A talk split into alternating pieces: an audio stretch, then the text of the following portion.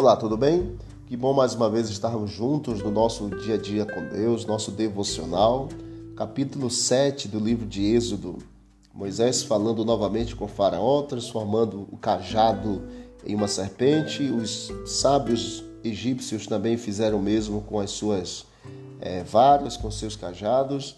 Porém, a vara, a cobra que se transformou ali do cajado de Arão e Moisés, devorou a cobra que fora feita como ciência oculta ali pelos sábios do Egito.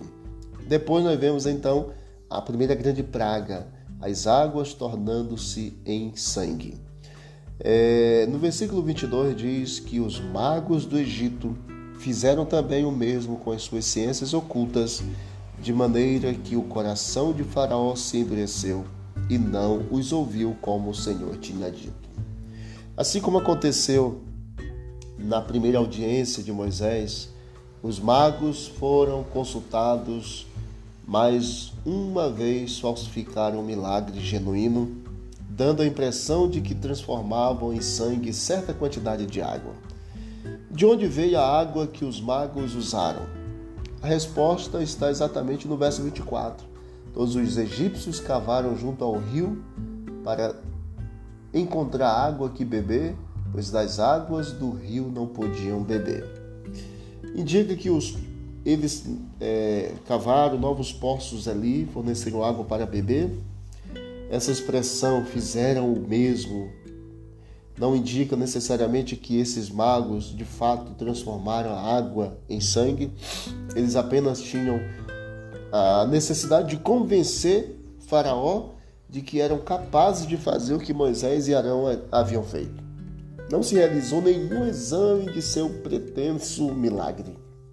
Lógico que, apesar de ser um truque, foi considerado também como verdadeiro.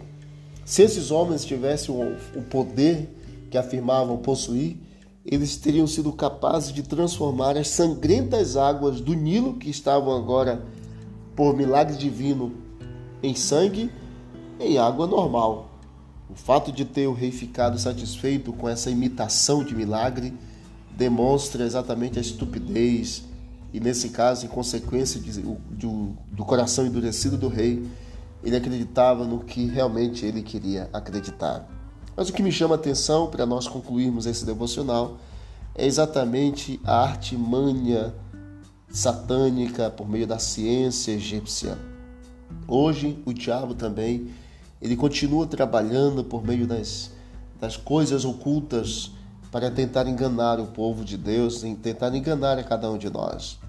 Devemos ficar atentos para não cairmos nas ciladas ocultas do inimigo e acreditarmos naquilo que nós queremos, acreditarmos sim naquilo que é correto conforme a palavra de Deus.